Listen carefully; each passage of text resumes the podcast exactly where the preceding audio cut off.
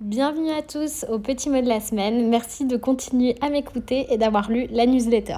Comme vous avez pu le découvrir, ça a été une semaine particulièrement intense entre problèmes de santé, tournage et inondation. Je pense que là, au niveau de la charge mentale, on était bon. La bonne nouvelle, c'est que les filles ont adoré profiter de ce week-end dans le jardin.